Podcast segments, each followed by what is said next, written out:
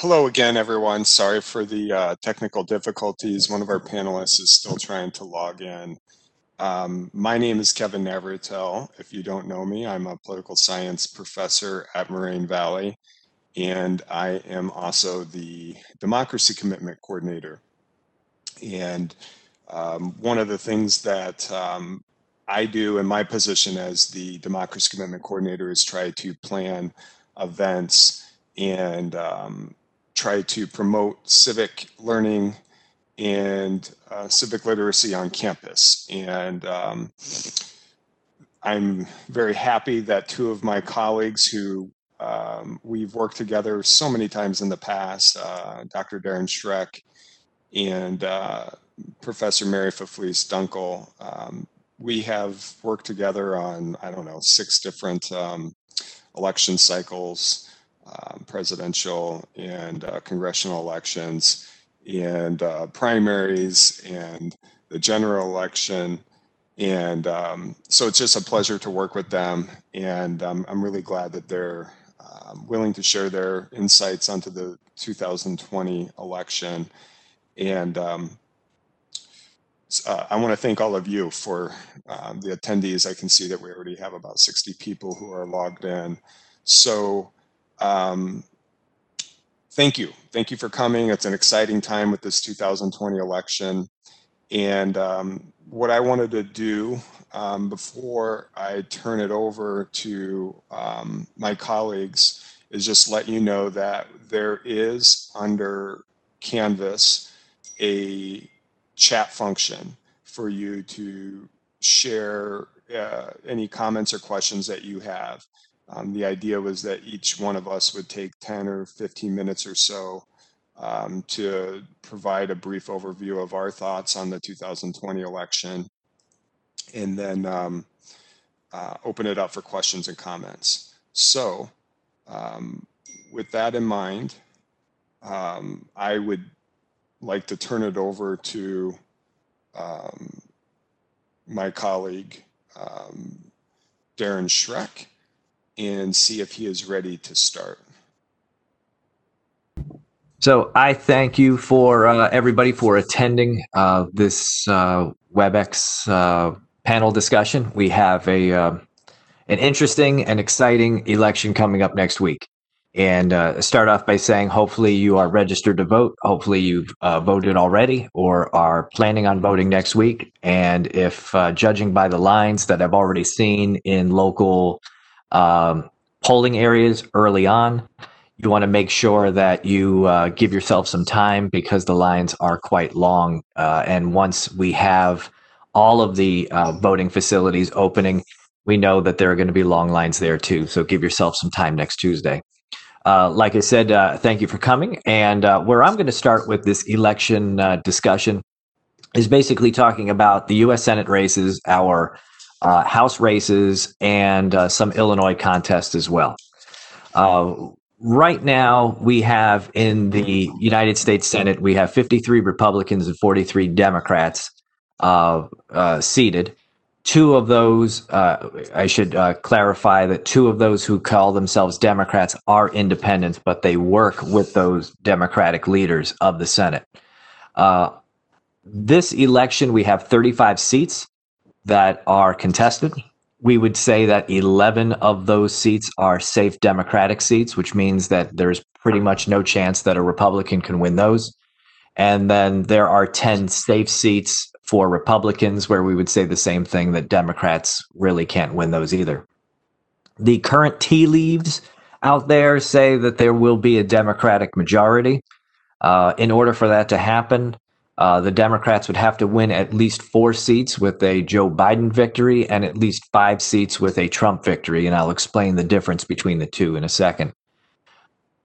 Where there are competitive seats, right now there are what we would say 7. Oh, let me count that again. 7 toss-up seats on the Republican side. All of those seats are Republican, I should say. Iowa, Maine, Montana, North Carolina, South Carolina, and there are 2 contested seats in Georgia this year.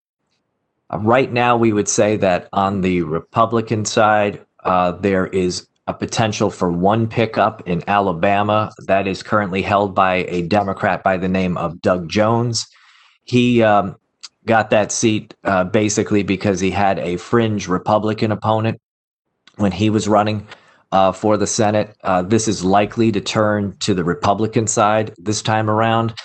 Tommy Tuberville, who was a former college football coach, is very popular in the state and looks to be the victor this time around.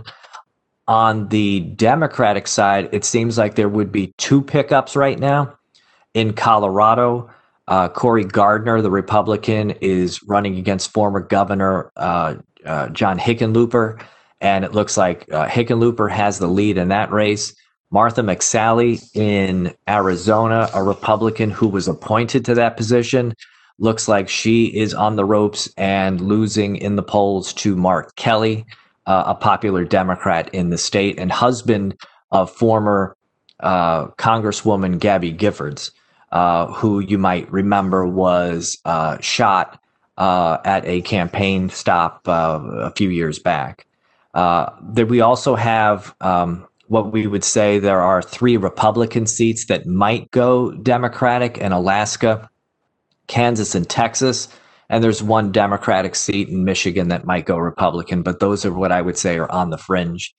The Republicans this time around knew they had a lot of seats to defend, and they've had to defend them with a lot of money infused in those states, but they've also run up against a huge Democratic fundraising machine in states like South Carolina and North Carolina and Iowa, especially Maine, with Susan Collins, the Republican, who looks to have a competitive race against Sarah Gideon. Those states look like they're trending Democratic, but that's what the polls say. And what happens on Election Day might be totally different. So the Democrats have the upper hand in getting that majority. It just depends on how many people show up and vote in those down ballot races. Something less exciting is what's going on in the U.S. House. The Democrats have a majority going in. Not much will change here. There's probably going to be a greater Democratic majority coming out of Election Day. Right now, the current prediction is that Democrats hold 228 seats, 181 seats on the Republican side, and 26 toss-ups. Of those toss-ups, most of them are Republican, and there's the one Libertarian seat that was Republican at one point. So Republicans have a lot to defend, and if these numbers all go this way, Democrats could have at least maybe 240 seats in the U.S. House. There's pretty much no chance that the Republicans are going to have a Republican majority in the House, probably for quite some time. And then there's Illinois. We have Dick Durbin, who's been a senator for 4 terms. He is the highest ranking Democrat in the Senate. He has raised $6.7 million. He's running against an ex-Lake County sheriff, Mark Curran, who's only raised about $314,000. The Republicans have a pretty weak bench in this state in terms of who's coming up in the ranks to compete in races like this. And I also threw Willie Wilson up there. I like Willie Wilson personally, but he's a fun guy. He also created his own political party called the WWP, the Willie Wilson Party. The only reason why I threw him up there as an independent is because he's raised, he's actually spending $3 million of his own money to run. In the United States House, there are 18 seats that we have in this state. Only one is competitive. That's downstate Illinois 13 with Rodney Davis, a Republican who has a challenge from his left. The Illinois General Assembly, all 118 House seats are being contested, I guess you could say, or at least on the ballot. Only 9 of them are open seats, and 20 out of the 59 Senate seats are up for grabs, and 6 of them are open. And that brings us to, if you picked up your mail or watched television in the last 10 minutes, let's say, you probably have heard about our constitutional amendment. Our constitutional amendment is about our graduated income tax. Right now, everybody is paying a flat 4.95% income tax. With this graduated income tax proposal, the new tax brackets would essentially not change anybody's tax rate if you're making between $100,000 and $249,000 a year. You would stay at 4.95. people who are making less than $100,000, you would be paying a rate of either 0 or 4.90. And then on top of that, above $250,000, we get our graduated income tax. $250,000 to about $500,000 is 7.75. $500,000 to $1 million is 7.85. And above $1 million, you'd be paying 7.95 in your income tax. The difference between what we do now with our income tax and let's say somebody who's making $1 million, right now you pay a rate. You don't necessarily pay 4.95 on your income. You pay it off a portion of your income. For anybody making over $1 million, you will be paying 7.95% on your income directly. So there's the big difference in the shift between a flat and what we might call a fair tax. The proponents and opponents, $56 million has been spent by Governor Pritzker alone in terms of pushing for a fair tax. He would say, and proponents would say, that we need to fill the budget gap. Over $60 million has been spent in total in favor of the fair tax in marketing. Other states have a sliding scale or progressive or graduated income tax system. So Illinois is saying, why not us? Arguments against it. Conservative groups have spent about $50 million. They believe this will drive businesses out of Illinois. They believe that we already have a spending problem in Illinois, not a taxing problem. And then they also would argue that once the wealthy well runs dry, the taxes will increase on the middle class. So those are the arguments favor and against it on both sides. In order to pass it, you need 60% on the question to support it or 50% plus one on the number of people who voted in the election. Either way, it looks like it's favoring towards the passage at this point based on recent polls, and we don't poll very much in the state on constitutional questions, but in a recent Illinois Springfield poll, which was taken in late September, about 67% favored the passage of the amendment. Okay, so that's it for me at this point, and I'll throw it back to Kevin, and later on I'll take some questions about some of these slides. Hey, thanks so much, Darren, and I look forward to talking more about some of the points you raised about the Senate races and the constitutional amendment to change the tax structure. I think that's something that we should dive into a little deeper. At this point, Mary, are you ready to? All right, I'm going to turn it over to my colleague. She wears a lot of hats. She is a political science professor, a history professor, and a sociology professor.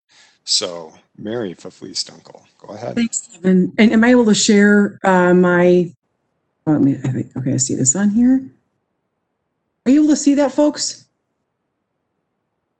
Yes? Yes. Okay, awesome. I can see it. Okay, so first of all, thank you so much, Kevin. It's nice to be, Kevin and Darren and I joke that we have our getting the band back together. It's a little nervous for me to be up here prognosticating, because after the last election, 2016, we were also wrong about what happened, but it's always, it's so fun to be with colleagues, and I have to say I miss being in the library with you guys all together, but at least this is a good second choice. I also want to point out I am wearing not a tied shirt, in case any of you saw this, but I'm wearing a vote shirt. So I'm encouraging every single one of you to get out there and vote, please. So it's very important. But I wanted to talk to you a little bit about the judiciary, because this is a subject that whenever I teach American government is my favorite. And obviously this is one where we have been doing a lot of talking about recently. I wanted to focus on the judiciary because obviously just last night, many of you may have heard that Justice Amy Coney Barrett was confirmed as the latest justice. That would be Donald Trump's third Supreme Court justice pick. And so I want to talk about a couple different things. The idea that has the Supreme Court in recent years become so contentious? The fact that the Supreme Court really has not been something that's on the radar of most Americans. You know, if you did polling before, you could, that was the branch of government that most Americans could identify the least. And if you asked them to identify at least one justice, most of them could not. Before they could identify John Roberts, that was usually the one. He's the guy that's right here in the middle. the Chief Justice. But lately, I think that that number has added with in recent cases with people like Brett Kavanaugh and probably now with Amy Coney Barrett. And I'll talk hopefully a little bit about stare decisis if we have some time talking about some of the like her recent confirmation hearing. Okay, I just wanted to point out a couple things here because you're hearing a lot in the news about with the upcoming election, what happens if one candidate wins versus the other. And we'll talk more about this too at the I'm sure with my colleagues, but so who decides but how many courts there are, the number of them, the justices there are, et cetera. That's up to Congress to decide that. That's written in the Constitution. Now, over the years, the number has varied. The map that you're looking at, that you see before you, has got labels on there of the U.S. District Courts, as well as the U.S. Circuit Court of Appeals. And so there are three layers, basically, to the federal judiciary. You've got the U.S. District Courts, there are 94 districts. Then you've got the Appeals Court, which is the one that's kind of in the middle, which it's where people go to like hear, basically appeal the case, right? But you don't retry it. They just they review the lower case and decide whether or not what was done before was done correctly. And then the last court of appeals, of course, is at the Supreme Court. Now, the justices have varied over the years. When we first started out with George Washington, there were 6 Supreme Court justices. John Adams lowered it to 5. It went back up to, for a while, it was at 7. At one point, it was up to 10. And now it's been at a steady 9 for a while now. So that number, the idea that the number cannot shift, the number has shifted over the years, but it has not shifted in a long time. Now, in recent years, the issue of the hearings becoming so contentious is one of the things that we need to talk about. Okay, so the guy at the top of the slide there is named Robert Bork. And Robert Bork, his name has become a verb amongst conservatives to be known as "you've been borked." And that refers to that you basically have had your reputation slandered. Robert Bork was nominated by Ronald Reagan in 1987 to fill a Supreme Court vacancy. And he was given a hearing or a confirmation hearing, and it was denied. The Senate voted against him for a number of reasons. The main ones were based on the writings that he had done in previous years, things about segregation, saying that actually against the 1964 Civil Rights Act, things also about equal rights for women. And things of that nature. So and there are others as well. Oh, he also actually, interestingly, was against the case of 1965 Griswold versus Connecticut regarding birth control. So, but that became one of those issues that conservatives kind of talk about a lot today about why the hearings now have become so contentious. The next one was Clarence Thomas, and Clarence Thomas is, if you watched the news yesterday, he's actually the one who swore in Amy Coney Barrett. And he was accused of sexual harassment in 1991 by Anita Hill. We could do an entire panel just on that. And then, of course, in 2018 was the case of Brett Kavanaugh, where he was nominated and was accused by Christine Blasey Ford of a professor of sexually assaulting her at many years ago while they were in early college, or I believe maybe in high school. So those hearings then took on this era of great contention and obviously a lot of drama, right? There's a lot of drama on TV. Now, in more recent years, also to add to that controversy, you've got some other people here. So the guy on my left here, would be Antonin Scalia. So Antonin Scalia died in 2016, February 2016, sorry. And so that was an election year, if you might recall, in November. And so when he died, the Republican-controlled Senate claimed that because it was an election year, that the voters of the United States should be able to decide who fills that vacancy. And President Obama, at the time, nominated a guy by the name of Merrick Garland, who was a very moderate centrist,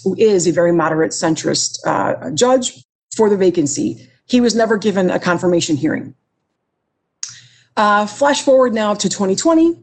Ruth Bader Ginsburg died in September of 2020, and now the rhetoric, of course, has changed, and now it's been claimed that the idea that what happened in 2016 no longer applies in 2020, and there was this concern about getting Amy Coney Barrett confirmed as soon as possible. I think largely because of what Professor Schreck referred to earlier, the concern that they might lose the Senate.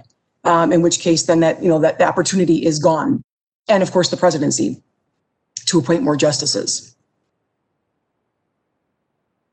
Now, Trump has had probably the biggest impact that you're going to see moving forward. And I always find it ironic that people know the least about this branch, because this is the branch that affects your life on a daily basis. And most people don't even realize it, right, based on the cases that they take on or don't take on, right? Trump has had a huge impact on the federal judiciary. About 25% of appointees have come from him just in a 4-year time span. I won't read the numbers to you, but you can see them right in front of you. He still has about 30 vacancies on the U.S. District Court level that he's not filled. There are 0 vacancies on the Court of Appeals. But that's a much smaller amount of courts. And then he's been able to appoint 3 to the U.S. Supreme Court. So 3 in one 4-year term, or one 4-year term is pretty good. And that's largely because of the guy to my right, which is Mitch McConnell, the Senate Majority Leader, whose biggest, it is said that his legacy, what he wants his legacy to be, is how many justices he can appoint to the judiciary and therefore impact legislation moving forward and the way that that impact is interpreted. To remember, if you're talking about the 3 different branches, it's the judicial branch that interprets the law, right? They don't execute it. They don't make it. They interpret it. They determine what is and what is not constitutional. And it's a great power. So if you could appoint justices from, and I hate to use this word, but from your side, let's say, then moving forward, then you have the power to maybe shape a lot of that legislation or perhaps strike down a lot of that legislation. Okay, so next week, depending on who wins, hopefully we know next week, God willing. So if Trump wins, he's going to be able to finish filling out those vacancies. There might be some more vacancies on the Supreme Court, who knows? If Biden wins, there's been a lot of talk that you may have heard about what might happen now. Because there's a feeling amongst Democrats that there's been an unfair treatment. The Amy Coney Barrett, Ruth Bader Ginsburg issue has angered a lot of liberals, and they want to see some change. One of the suggestions has been court packing. Again, Congress has the authority to increase the amount of justices that are on the court. So if they want to, in theory, they can. The question is, will they? Joe Biden is kind of an institutionalist. He's more of a moderate centrist. I don't think he's necessarily too crazy about that idea, but he's definitely getting some pressure on him from the liberal part of the party that wants to see that happen. But there are other reforms besides simply court packing. And he's kind of vacillated on coming out and saying directly whether he will or he will not. And basically saying that because no matter what he says, it's going to be a story regardless. That's his response to it. And obviously, if he were to say that, yes, he would, it would become a huge story. But other reforms have also been suggested. One was touted by former mayor of South Bend, Indiana, Pete Buttigieg, which is the idea of reforming the court by adding 5 justices appointed by conservatives, by Republicans, 5 justices appointed by Democrats, and then those 10 justices have to decide unanimously on appointing 5 more. And then so you'd have a total of 15 justices on the court that would be able to make decisions that therefore might be a bit more fair. And then we wouldn't have this kind of back and forth politicization of the court, which is something that John Roberts, the Chief Justice, I think in recent years has been very concerned about. In the meantime, Darren, did you have anything maybe you wanted to comment on the stuff I talked about? Anything you wanted to add or... Yeah, I was going to ask you that, do you think any of this is going to play into the election itself? Because we already have over, I think, 60 million people who've already voted. So do you think this is like the court is like a priority issue or on the top of everybody's mind? I'm glad you asked that because it's interesting. I mean, for conservatives, of course, this was something that they said that in 2016 helped push Donald Trump over the edge to get people to vote for him. Even a lot of them, who maybe had some hesitation about voting for him, did so because of that very issue. He promised them justices. He gave them a list of the justices that were from the Federalist Society that he was planning to appoint. But now this year, it seems to be the reverse, where studies have shown that Democrats are very much energized, especially more of the liberal wing of the party, by the court issue. And very concerned about the fact that should Joe Biden lose, and anybody, let's face it, there are a couple of justices on there who are older, and if something were to happen, if they were either to retire or something else were to happen, he would have the ability to appoint more. Right. So I definitely think that for some people, I think it's become more. And I think the good thing that's come out of this maybe is that people are maybe paying attention to it more. At least that's from my perspective. I'm glad about that. And, you know, I think one other thing that comes out from all of this is the idea, let's say that somehow that Joe Biden wins Texas and wins all of the other states that everybody believes he's going to win, like North Carolina and things like that. There's a possibility that he could win the top 15 most populated states in our union. Mm-hmm. And he would end up having the support of a majority of the people in this country from, let's just say, where they live in the state. Mm-hmm. When you talk about the court system in general, it's almost as if McConnell knew that, you know what, the support the Republican Party was having was dwindling over the years. So he had to make sure that there was one of the branches of government would always represent his frame of thinking for a long period of time. And what I'm getting at is that we could end up having people show up to the ballot box and believe they have majority rule, but it will come down to 5 people on the Supreme Court who will decide for the rest of the country of what the laws are. Yes. Yeah. Yes.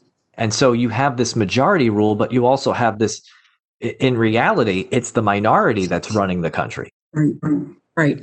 That's why I find that the reform that I don't know if it was Pete Buttigieg's actual idea. He may have gotten it from, you know, a study or from something else, but I think that idea is very appealing. Just the idea of restoring some kind of balance to the court, because again, it has become so politicized and it's concerning. I saw a question pop up on the screen briefly that asked why was President Trump able to appoint so many justices during his tenure.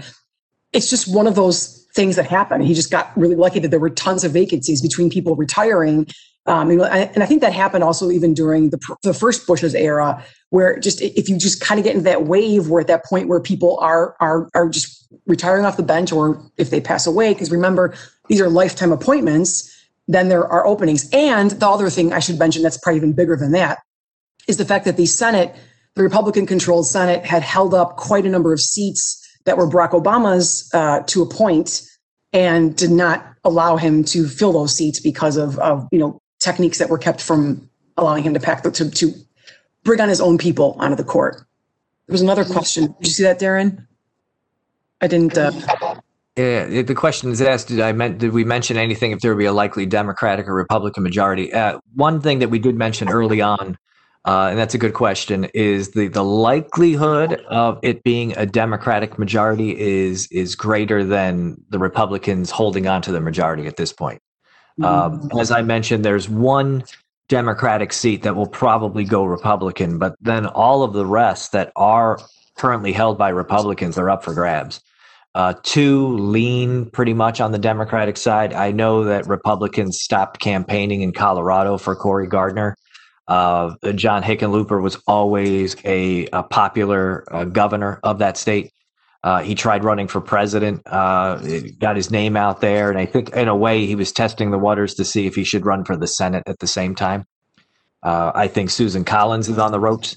Tom Tillis of North Carolina is on the ropes. And the interesting thing about Tom Tillis, a Republican, he's running against a gentleman by the name of Cal Cunningham, who in the last few weeks was texting a woman that he was having a relationship with that was not his wife, and then his poll numbers went up. It didn't make any sense. So that's how much, like, I guess you could say that Tom Tillis was unpopular, that people were willing to look at. You know, Mary and I are, you know, we're not saying our age, but we're old enough to remember that if something like this came out, it was an automatically disqualifier for somebody to run for office. So nowadays, somebody could have a relationship with somebody outside their marriage, and their support goes up. It makes absolutely no sense. But I think that has a lot to do with the current climate of our politics. With it just goes all the way from the top down, all the way to our local level. That, you know what, we're just, there's, the population is just fed up at this point. And we're willing to look at people's personal lives and push it to the side and just say, are we going to get back on the straight and narrow at this point? Mm-hmm. Yeah, absolutely. I saw that too. And I was like, because most of the voters said that I think it's more discussed with Tom Tillis and also with Donald Trump and Tillis' support for Trump. I see another question. Isn't it normal to confirm a new judge in an election year if the president and Senate are the same party? I mean, is it normal? Yeah. I mean, but it's also, the Constitution also says that there's nothing that says that a president cannot appoint a justice if it's an election year. There's no wording in the Constitution that says that a president cannot appoint one.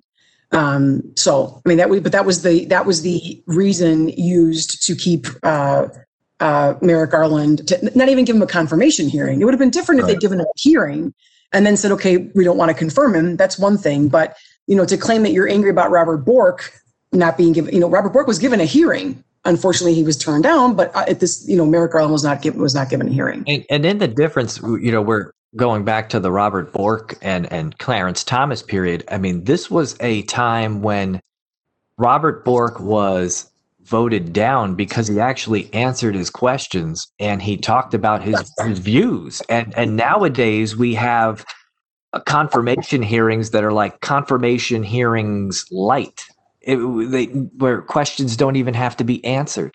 Right. So Robert Bork's problem, whether you're liberal or conservative, it has nothing to do with it. His problem is that he actually told everybody his views on issues. Mm-hmm. We don't know what the views are, you know, in a question and answer period from Amy Coney Barrett, whether you're a liberal or Democrat. Questions weren't answered. Right. Pretty important ones, too. But that's what a confirmation hearing always was about. I ask, you answer, and you answer fully. Mm-hmm. And that hasn't happened in recent years. Mm-hmm. So those excellent responses. I think I finally figured it out now with my presentation. But to that question that was raised about, so I think constitutionally, yes, the president has the power to nominate a Supreme Court nominee, and the Senate certainly has the power to approve that. I think what we really need to think about, it's really the norms. Back when Justice Scalia passed away with around 10 or 11 months left of the Obama presidency, really before the primaries had really started, the norm by Republicans that they established was that during an election year, they were not going to have a vote on Merrick Garland, somebody who George W. Bush considered nominating to the Supreme Court. They basically just said, no, it's an election year. The American people need to decide. And people like Lindsey Graham, who is a chair of the Judiciary Committee, basically said, you can use my own words against me. Mm-hmm. And so they created that norm. It isn't in the Constitution. So I think some of the pushback is more along those lines. I personally think, you know, the other thing to kind of think about, this gets a little bit into inside baseball. You know, Donald Trump won the Electoral College. He won it by 306 votes. He has now a third of the Supreme Court. And one way of looking at that is, like, for every 102 Electoral College votes he earned, he was able to, you know, for every Supreme Court person he nominated, represents 102 Electoral College votes. Whereas for Bill Clinton, he nominated two members. And so between his two elections, it would be like 374 Electoral College votes per Supreme Court member. And Obama would be around 350. So it's just for somebody who lost the popular vote to have 1/3 of the Supreme Court, and these three Supreme Court members are 48, 52, and 53. So they're likely to be around for the next 50 years, 40 years, maybe 50 years. I think that's what some of the pushback is. But with my portion, what I wanted to cover a little bit about, you know, Mary nailed it earlier with, we are, at least her and I are not good predictors of who's going to win an election. I think 4 years ago, we both predicted Hillary Clinton to win. And I'll talk about some of the reasons that as political scientists, we rely on survey research in many of the national polls as well as statewide polls, and I think political convention, assumed that Hillary Clinton was going to win. And here's one reason why. From 1992 until 2012, there is 18 states that you see shaded in blue, plus the District of Columbia, that had voted collectively for Democratic candidates in this time period. There has never been 18 states voting together for the same political party since 1828. And that precedes the modern political party system. So this was what was considered the blue wall. Collectively, these 18 states add up to 242 electoral college votes. And as you may know, you need 270 electoral college votes to win. So this is a great starting point. This was a great starting point for 2016 for Hillary Clinton. This is why I think people like us considered her to be the front runner for that presidential election. Now, as you may know, what happened was she lost states like Michigan by 11,000 votes, 23,000 votes in Wisconsin, and 44,000 votes in Pennsylvania. So that blue wall crumbled. Donald Trump did well in some of these upper Midwest Great Lakes states.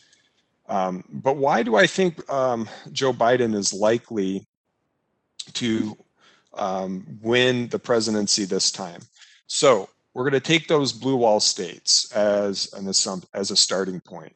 These are the 18 states that had voted for Democrats from 1992 to 2012. We're also going to add, states that since 2008 have voted for Democrat. So this is 2008, 2012, 2016. They're kind of the new blue wall states, if you will. That's Virginia, Colorado, Nevada, New Mexico, New Hampshire. And if you add the numbers next to each of those state abbreviations represent how many electoral college votes they have. And so that brings you above the 270 threshold that you need to win the Electoral College. So what I wanted to do for a moment here is explain why Donald Trump has such a why he's considered, even though he's the incumbent, he's currently in office, he is the current president, but why it looks like he is facing an uphill battle in 2020. So a couple things I can do here real quick, just as a starting point. So the original blue wall that I was talking about included Michigan, included Wisconsin, Pennsylvania, and Minnesota. Am I doing this right? I believe so. So yeah, looks good. Looks good. Looks right, but my number should be 242, not 246. New Hampshire. Okay, so we'll just leave it at that. So this is the original blue wall, so it gives a good starting point to Joe Biden. If you add in the new blue wall, Colorado, New Hampshire, Virginia. Notice he's already above that threshold, Nevada. So even if he were to somehow lose, I think some of the polling is showing New Mexico is a little bit tighter than some previous elections. So even if you were to pull out New Mexico, there's still enough votes there. So this doesn't even begin to get into. Now, these states are shaded. Why are they shaded the colors that they are? The darkest blue, based on public opinion polls, are showing a strong lead for Joe Biden. The light blue is showing a small to moderate lead for Joe Biden. Similarly on the red side. So the darkest shade of red is strong Republican. The pink shade is leaning Republican. So According to most polling, similar to what Dr. Schreck was talking about with Senate races, these states here that are yellow are states that are up for grabs, that are really hard to predict of how they're going to lean for the 2020 election. However, if we were to look at recent polling, this is from the New York Times, where they add together many different polls from many different, they average polls from many different sources. So you may know that nationally, Joe Biden has this 9-point lead. Last week in my Electoral College presentation, I talked about how we really shouldn't focus on that. We should be looking at these individual states. So the blue wall states like Michigan, Wisconsin, Pennsylvania, they all show at a minimum Joe Biden up 6 points. Now these, again, these are polls. There's a week left to vote. People should be still getting out to vote. I have some concerns about mail-in ballots, whether they're going to get to the polling, you know, county clerk's register's office in time, whether they're all going to be counted, whether the people who say they're going to vote for Joe Biden or Donald Trump are actually going to show up. But in even some of these battleground states that are up for grabs, they're showing like Iowa, Florida, North Carolina, and even Georgia, that Joe Biden has a small lead. Now, this site I use for a reason, that many state level polls in 2016 were off considerably, particularly in the battleground states in the upper Midwest. They were not perfect in identifying who was actually going to show up on election day.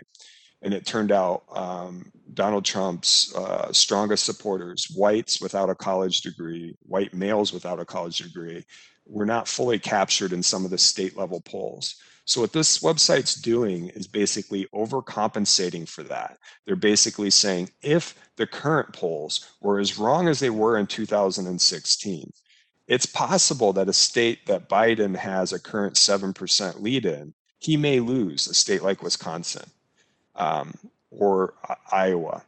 But the point being is he doesn't need them.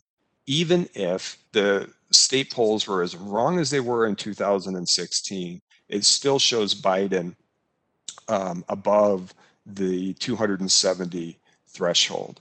And so these websites, this one's from the New York Times, there's a lot of ones like them, but they're fun to play around with because you can say, you know what, I think Donald Trump's gonna do well in Pennsylvania again. He's gonna win Pennsylvania. Arizona's looking pretty strong for Democrats, so I'm going to put Arizona on the Democratic side. Nebraska and Maine are states that break their states into congressional districts, and so for Nebraska, there's 3 congressional districts plus 2 electoral college votes for the state overall. And so the way that this works is, in these 3 congressional districts, it's possible, it's based on polling, I think Biden has about a 7 to 8% lead in the 2nd congressional district in Nebraska. So you might throw that into the column for Biden. And so even in this scenario, losing Pennsylvania, Biden could still win. You know, maybe I showed Wisconsin going for,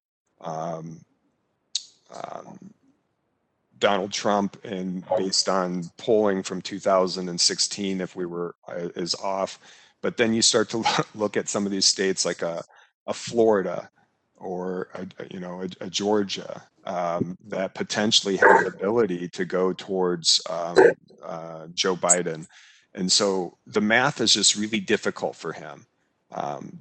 So I'd be happy to come back to this in a little bit. I don't want to go too much over my time, but I did want to talk about, I'm going to skip that for now, but the basic point of this slide is to show that back in 2016, many people voted, not many people, a disproportionate number of people compared to previous elections voted for third-party candidates. In fact, the difference between Clinton and Trump in Michigan, Pennsylvania, in Wisconsin could all be accounted for by Libertarian and Green Party votes. And this time around, many people who, there are still people who are going to vote third party. Some of the third party people are now going to vote for Donald Trump, but you know, Biden's got a 2-to-1 advantage among people who voted in 2016 for a third party that are likely to be supporting him in 2020. Despite all that, I think it's important to talk about this is not over. It's polling doesn't, we don't pick presidents based on polls, we pick it based on votes. And so one of the things I really want to point out is that nationally, the number of whites without a college degree are expected to comprise about 41% of all voters nationally. And you may know that that is one of the largest groups of supporters for President Trump, particularly white males without a college degree. But he does very well with whites without a college degree. And if you look at some of the battleground states, the states that are up for grabs and some of those blue wall states, it just so happens that each and every one of them has a higher number of whites without a college degree in places like Wisconsin, Iowa, Ohio, Michigan, Minnesota, and Pennsylvania. So the idea is that the demographics in those states are more favorable for Donald Trump than the national demographics. So that's one reason I wanted to point out that when we look at the national polls, first, we don't pick our president based on the popular vote, and B, the states that truly are really going to matter. And I would argue that more than anything, Pennsylvania is really, really key. It's argued to be the tipping state for determining who wins the presidency. I don't think it's really going to come down to that, but it really could. So Pennsylvania is a key state to keep your eye on election night. And then why else might Trump win? Democrats still have, historically, Democrats have had an advantage in registered voters over Republicans. That being said, Republicans have done an excellent job of registering new voters, particularly in battleground states like Florida, North Carolina, and Pennsylvania. They're still a little bit behind, but they have narrowed the gap significantly. If you're interested in looking at that, that's an article from the New York Times. Behind in polls, Republicans see a silver lining in voter registrations.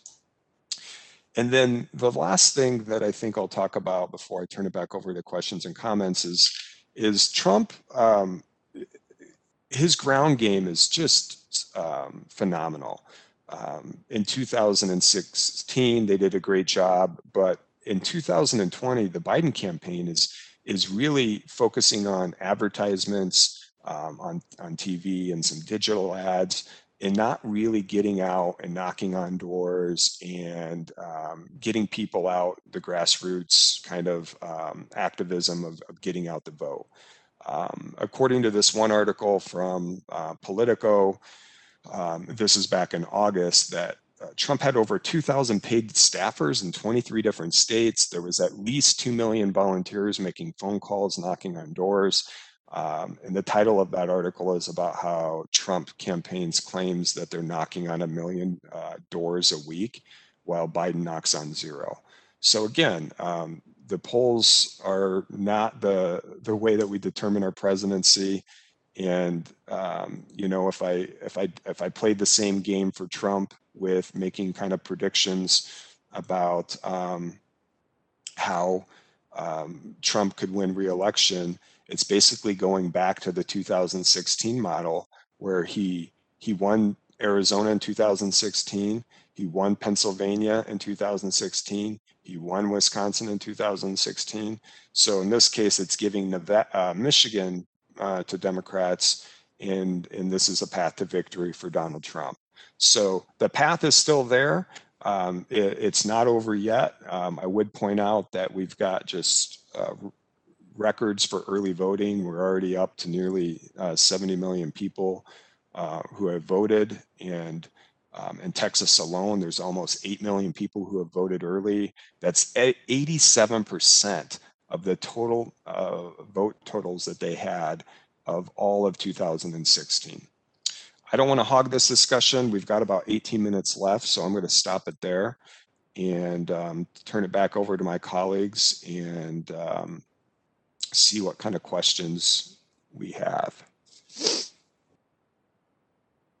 Kevin, if I could just look at one of the questions here. This coming from, I want to say it's Med, and asking if, from our experience, do we think that any candidates, whether it's Biden or Trump, whoever wins, is going to go back on their promises for, like in Biden's case, promises for reform, like claiming student debt and climate change will be aided. I think every person who runs for office makes promises, and at some point they have to compromise based on those promises. Whether it's a Democrat or Republican, they always right now when they run for office, I liken it to that everything's pretty sharp, and then they have to round off those sharp edges and dull it once they start to govern. So campaigning and governing are two totally different things. And for somebody like Joe Biden, if he wins, who's left of center, he's not left of left.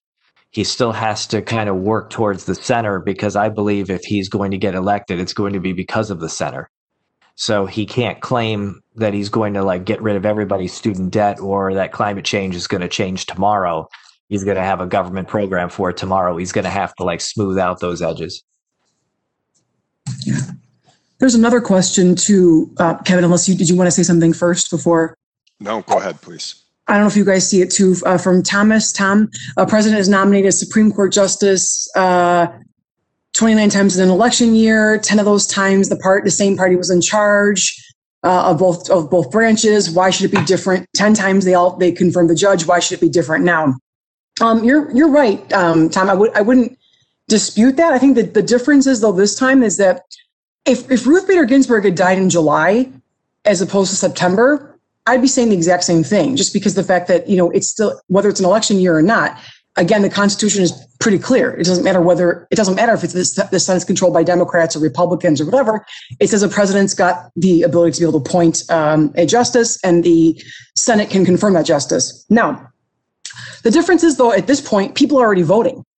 So at the end of September, when Ruth Bader Ginsburg died, the polls in some states were already open. So if you're going to go with the idea that, why it's different from previous ones, one can make the argument that because the president has got it, and again, has got the ability to appoint these justices that have such a huge impact on the country, and people are paying such attention to it, that perhaps then allow that next president, whoever wins, whether it's Trump or Biden, to determine that. So hopefully that answered your question.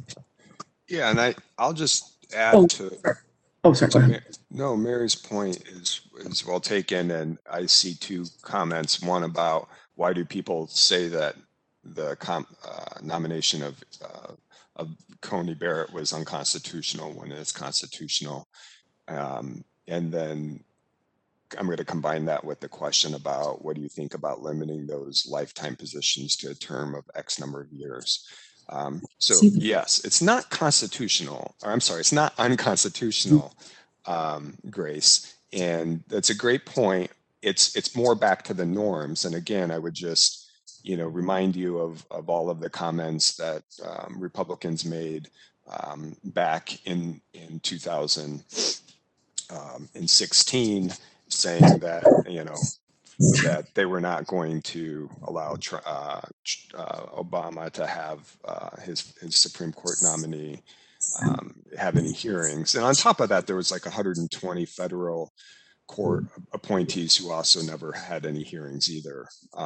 So it's not that it's not constitutional, it's just it's breaking norms. So if we're okay with breaking norms, then I think we really need to, then when the shoe's on the other foot, in Democrats potentially, and somebody asked about, making predictions. I think Donald Trump is going to lose election. I think Republicans are going to lose the Senate, and that allows Democrats to, with the House, Senate, and presidency, to break some norms themselves.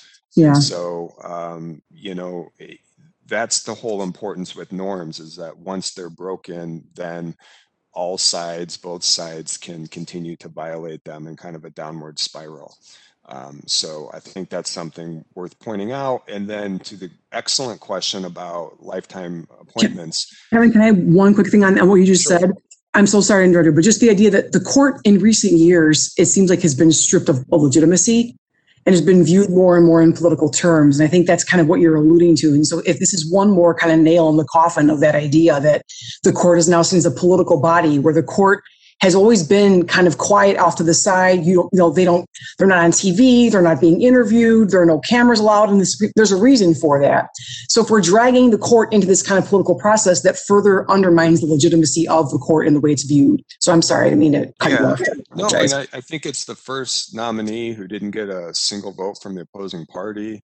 There was 52 people, and keep in mind, in the past, you would need 60 votes because you used to be able to filibuster Supreme Court nominees. Of course, that changed under McConnell. And so there would have been zero chance that she would have been nominated if they didn't break that norm of ending the filibuster for Supreme Court nominees. And two of those 52 senators who are Republican who voted in favor of her actually were appointed to the Senate and weren't democratically elected senators.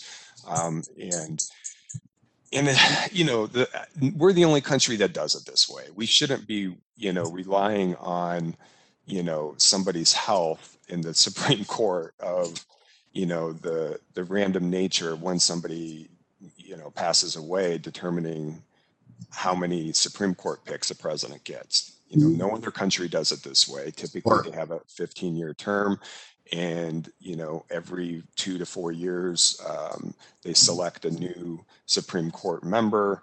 And no other country really has the power. Our Supreme Court has more power than nearly any other judicial branch in any other country because they can overturn laws that passed overwhelmingly in the House and the Senate that were signed into law by the president. So it's just an enormous amount of power for 9 people to have. And many of our cases have been 5-4, 6-3. So for those reasons, I think we really need to look at reform and potentially changing these lifetime appointments to being, limited to maybe 15 years or 20 years or something like that. So I'll leave it at that at this point with that particular question. And Kevin, you mentioned that two of the senators who were appointed to their position, Martha McSally and Kelly Loeffler, are in some pretty challenging elections this time around. And one of the things that I wanted to mention about Loeffler out of Georgia, there are two, and this normally doesn't happen, there are two races for the United States Senate taking place. One is held by David Perdue, who's running against John Ossoff, a Democrat. That was the one that happens. That was the seat that took place every 6 years. But this past summer, I believe, Johnny Isaacson, a senator from Georgia, Republican, retired due to health. Trump filled the position with Kelly Loeffler, and she has been a pretty much a tried and true lieutenant for President Trump. So there are two races that are going on at the same time. In this special election, there are a list of candidates on the ballot. It's not a one-on-one. But in both cases, if a candidate running for office in Georgia does not receive 50% of the vote plus one, the first time around, there has to be a runoff between the person who finished first and the person who finished second. So in both of those cases, in both of those cases, you might end up getting a situation where you have two runoffs that will take place in January, I believe. At least with the seat held by Kelly Loeffler, a Democrat is currently in the lead in the polls in that race. And then there are two Republicans, Loeffler and Representative Doug Collins, who are running against each other, essentially to be that opponent of Reverend Warnock. I think it's Ralph Warnock. So you have that challenge going on too. So one of the things that we always wait for the results on election day, and we want to know who's going to be in charge and who's going to have the majority. We may not know that until we figure out what's going on with Georgia. Yeah. And to that point, Darren, it looks like both Democrats are slightly ahead, but I think that they're both going to go into runoff territory.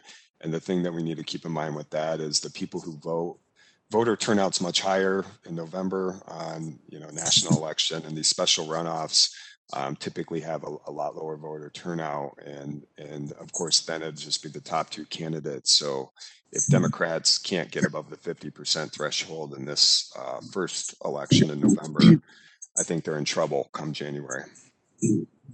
Somebody asked this question: wouldn't it have been nice if Republicans would have nominated Merrick Garland for RBG? And the reason that makes me, I think it would be back to the political norms. I think there is a little bit. If I could get in the minds of Republicans, I think it was probably hard for them to have Antonin Scalia C, the most conservative member of the Supreme Court, replaced by Barack Obama. They just didn't want that. And they were willing to break some norms to say, we're going to wait 10 months and see who wins this election and take the chance that a Republican wins. And so I think similarly, Democrats have a hard time with RBG, Ruth Bader Ginsburg, being replaced by arguably the second most conservative member of the Supreme Court, with Amy Coney Barrett. So yeah, that could have been a good olive branch. First of all, Merrick Garland's older, so he won't be on the Supreme Court for long. He wouldn't have been on the Supreme Court for long. And he is somebody who two different presidents of Republican and Democratic parties had considered strongly for the Supreme Court. Darren, are you able to address this question about Kim Fox and then Lipinski's? You want to talk about that question at all? Yeah, I think the question is there a chance that Kim Fox, the Cook County State's Attorney, could lose her reelection bid? And then Congressman Lipinski had lost in the primary to Marie Newman, who's pretty much I'm using the words here, more liberal opponent. Is this a safe seat for Democrats, or should they be concerned? It's a safe seat for Democrats, that's for sure. It's drawn up that way. It's gerrymandered for a Democrat to win, whether the Democrat is left of left or left of center or conservative leaning. As long as there's a D next to the name, that person's going to win. I think Kim Fox would have, this is probably going to be a challenge for her, but I don't think she's going to lose her reelection bid. I think part of the reason is she has a strong voting base in Chicago, and that's always going to outvote the suburbs. So in order for a Republican to win in a down year for Republicans, all of the stars have to align at the same time. And I think Kim Fox is buoyed by the fact that you're going to have a strong Democratic turnout this time around. One of the things I wanted to point out, we have a question about foreign policy implications. And Professor Fefles-Dunkle and I are, in 2 weeks, are going to talk about implications of how the new the election results are going to impact foreign policy. So I am going to save comments about implications for next time. But just in passing, I'll say, I think Joe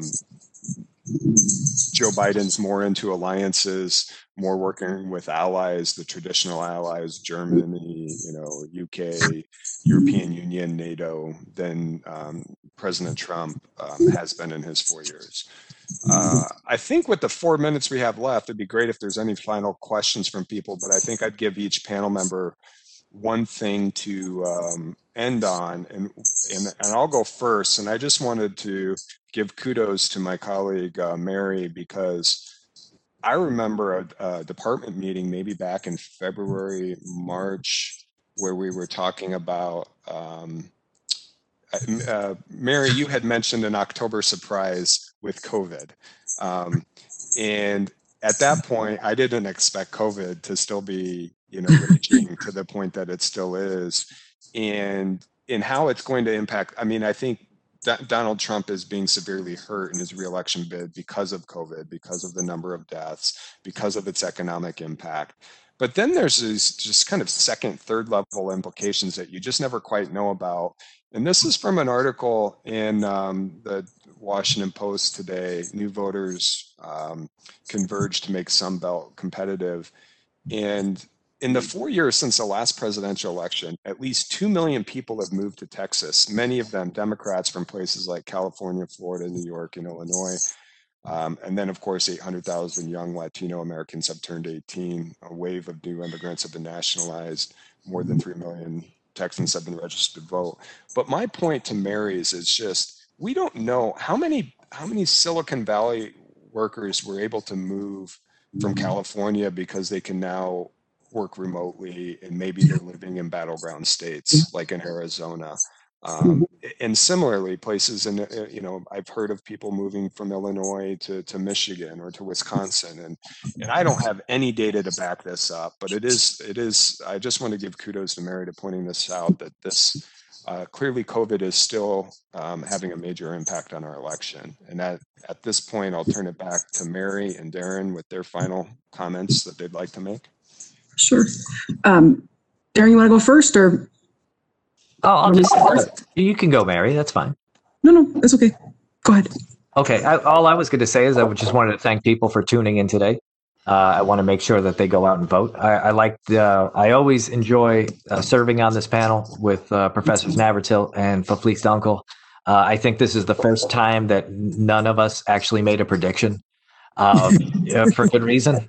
But I suggest that we look at the polls and we take it for what it's worth currently and follow through and participate on Election Day, because that's the only poll number, as they say, that really counts. Mm-hmm. So thank you very much. Thank you. And thank you, Kevin. Thank you, Darren. I echo everything that Darren just said. I probably should have maybe gone first then, because Darren said something sunny and I'm going to say something that's kind of like not so sunny. I wanted to just mention the idea of something that concerns me that I was hoping maybe we could talk about, and just the level of how disinformation and information literacy is also impacting our elections moving forward. I came across an alarming statistic about how many people now believe, about 25% of Americans are actually now believing in some aspect of the QAnon conspiracy theory. And as an educator, that just scares me, I think, more than COVID and a lot of other things do, because if we are not able to believe information that we see in front of us, then how can we possibly know how to vote and for whom to vote? I caution everyone to try to be as aware as possible of what you're reading and where you're reading it. And if something just seems kind of funny, then it probably is, and maybe research further on it and try to read as many different things about it as you possibly can to expand that kind of base of knowledge. So, and I also love working with you guys. Miss you both. and this has just been awesome for me to be able to work with both of you in this, even in this format. It makes it feel normal again. And I know we're at my time limit, and let me just say this. I want to thank our panel members, and if anybody needs to leave, you can.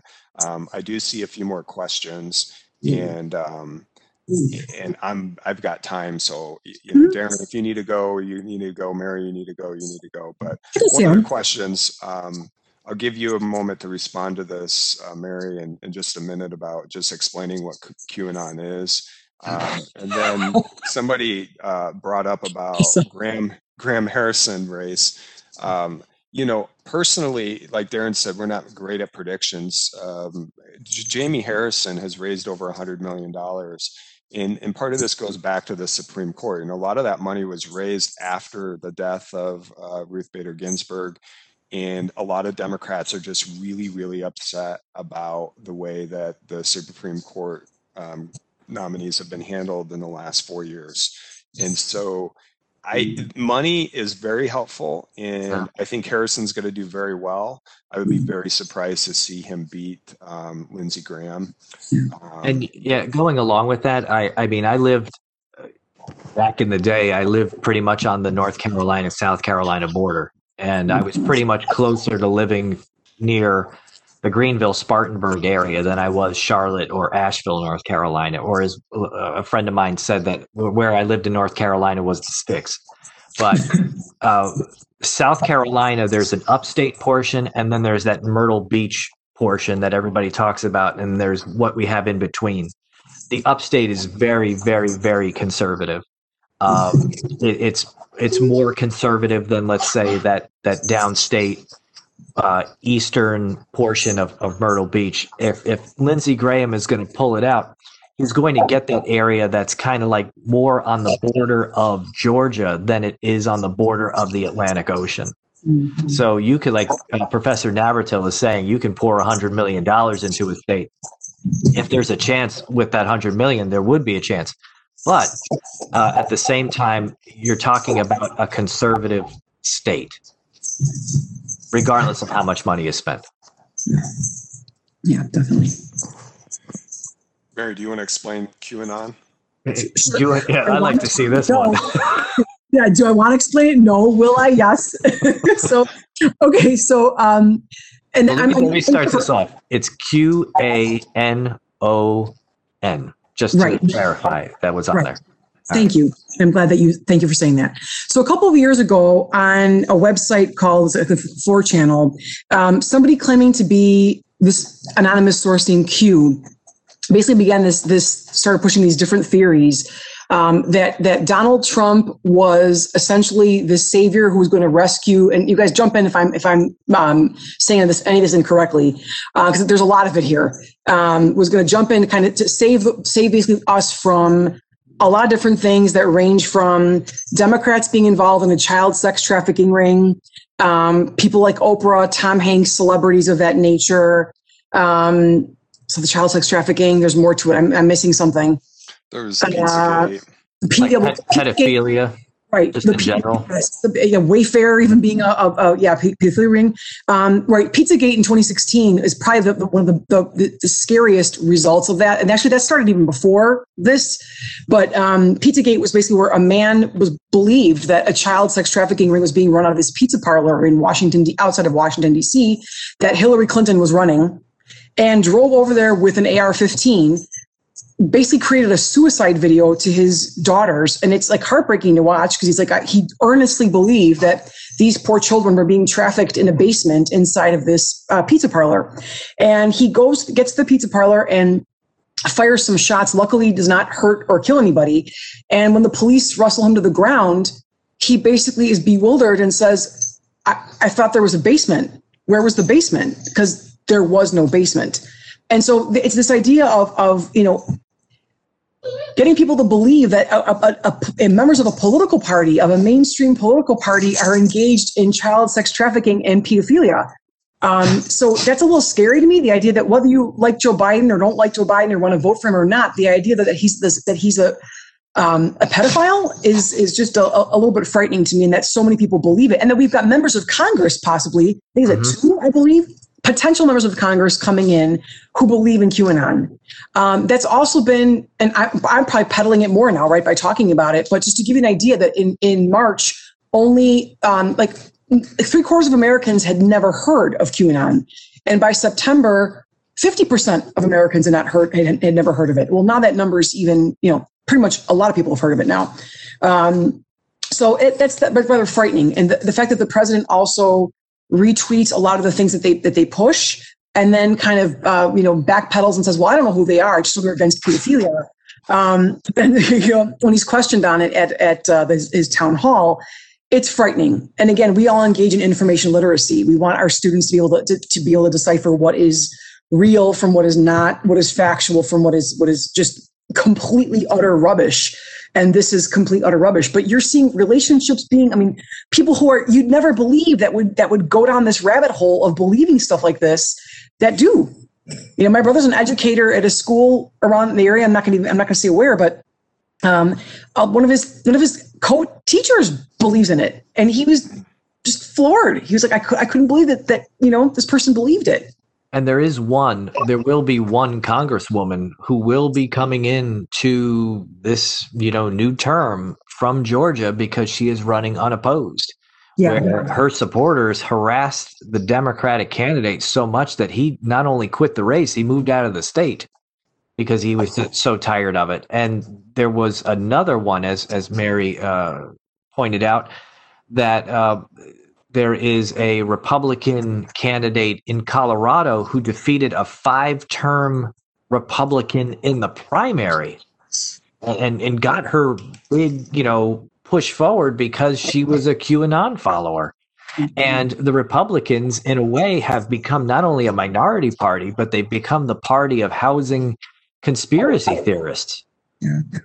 Yeah. So I don't have a lot more to add to that other than just saying that we as citizens, we have so much information that we have access to, and a lot of it is good information. And there's a lot of great reporting going out there, especially from traditional journalists associated with newspapers, some of our broadcast journalists, a lot of great websites out there. And there's a lot of garbage out there. A lot of it's peddled on social media. And it's up to us to be good consumers of information, to make sure before we like or share something that we verify it. And the cool thing is there's a lot of great fact-checking sites out there, and factcheck.org and Snopes and all kinds of others. So, do a little research. This is a unique scenario. We have a global pandemic. We have really challenging economy, many people who are out of work.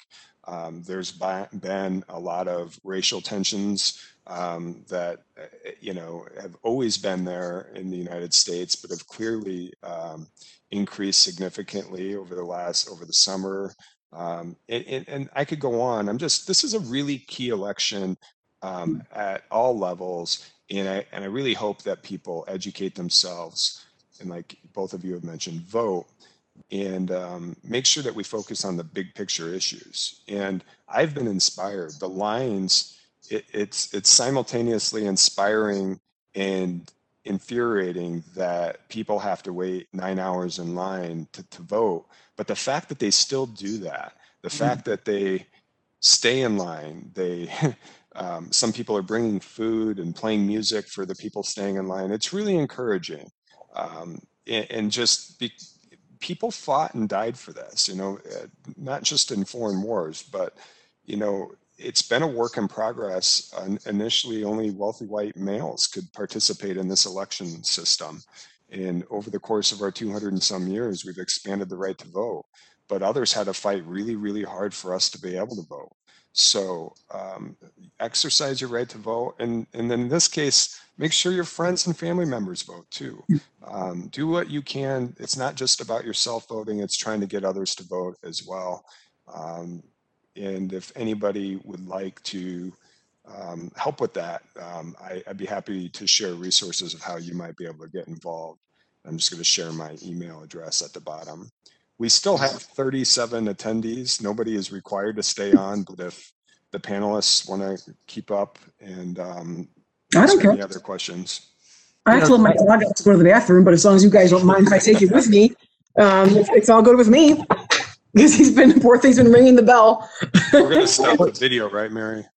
Yeah, I won't let you watch him, but poor thing. Well, the other thing you mentioned, Kevin, not only about voting, but since we're all like in tight quarters and everybody's home with their children, it's also a nice time that if you have children, if you have people living, younger brothers and sisters, teach them about the process too.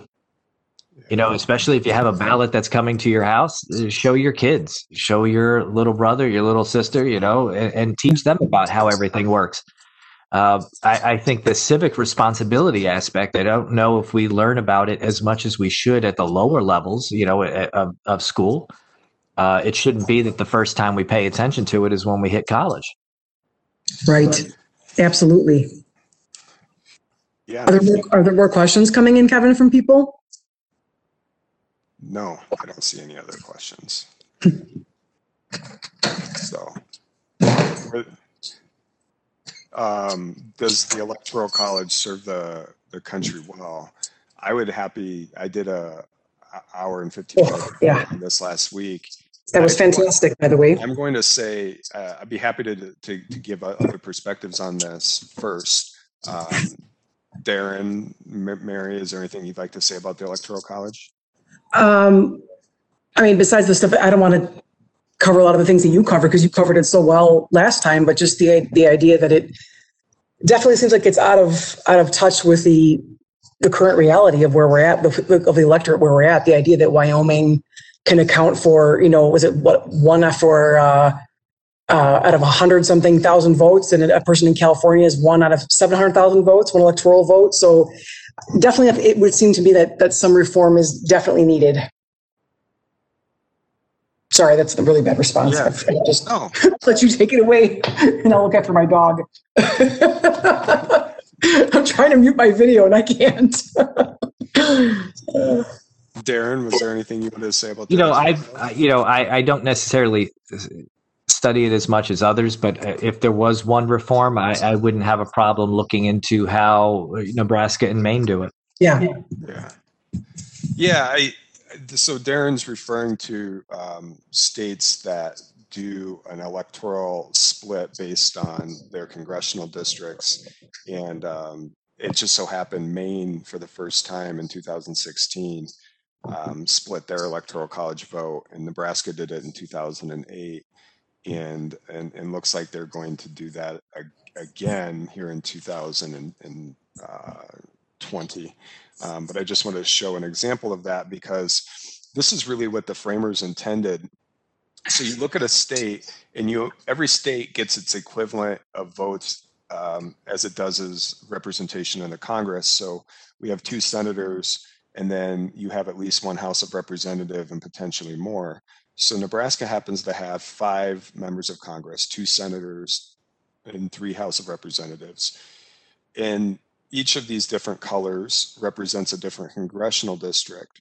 And the expectation for 2020 is that Trump will win the state overall, and he's likely to easily win the 3rd district, that is Western Nebraska, and he will likely easily win the 1st district, that is part of the eastern part of the state. But the 2nd district is geographically small because it encompasses Omaha and another.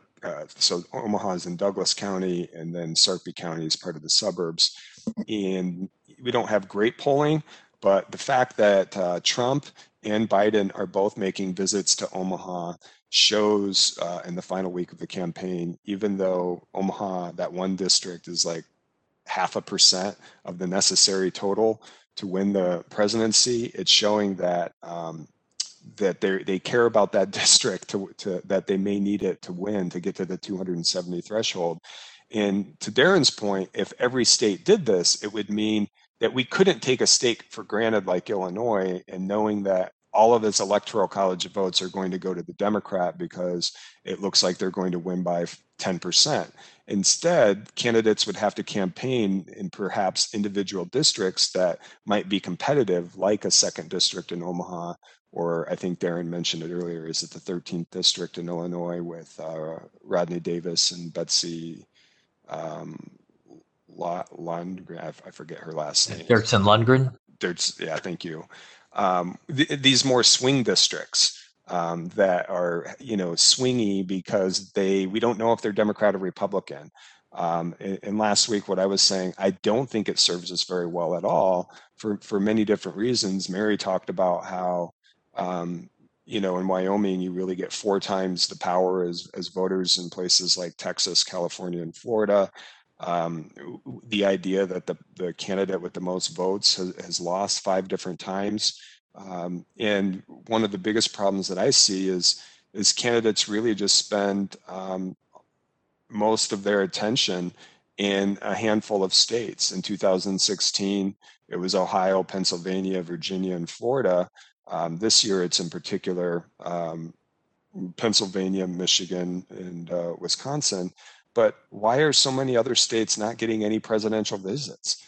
The really big states like Texas and California, Illinois, as well as the least populated states. You know, they're just taken for granted because we know how their electoral college votes are going to be distributed in this winner-take-all system.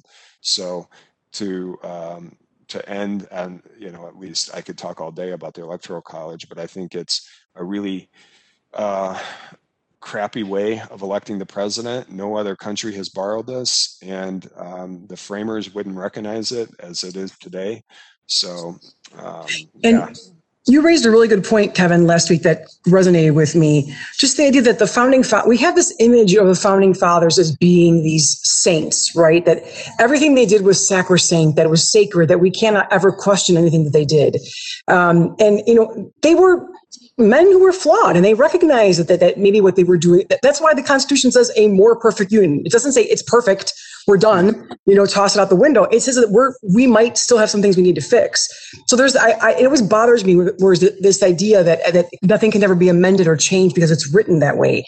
You know, it's, if something's broke, you got to fix it. If it's not working too well, it's got to, if we have how many elections now in the past 20 years where, you know, we've had two elections in 20 years where the person who's won the popular vote has not won in the electoral college. So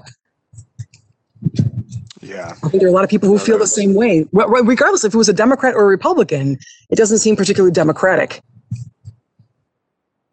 Well, and I think what I was pointing out last week is if Texas barely goes Democrat, whether it's 2020 or 2024, or Georgia barely goes Democrat and Florida barely goes Democrat, you could start to see the same. You know, Republicans are going to potentially be in a situation where they could win the popular vote, but lose the electoral college vote if states like Texas go Democrat and all, off the top of my head, 37 electoral college votes go for a Democrat. It just is a very messy and undemocratic and unfair way of electing a president. All right. I don't see any other questions, and I could, Darren and Mary, we could always talk ourselves separately. So I don't want to force anybody to be on this any longer than they need to be, but if there's not any other questions, I really want to thank everybody for taking the time to attend this event today. I want to thank Amanda and Multimedia and everybody who's helped edit these videos and are going to help us share it with a wider audience afterwards. And again, thank you for my panelists, Dr. Thank Sharp. You, Kevin. Thanks for doing it. Stunkel. This is great. Thank you for hosting it. Yeah, thank you for putting it together, Kevin. Thank you. All right. Thanks, everyone.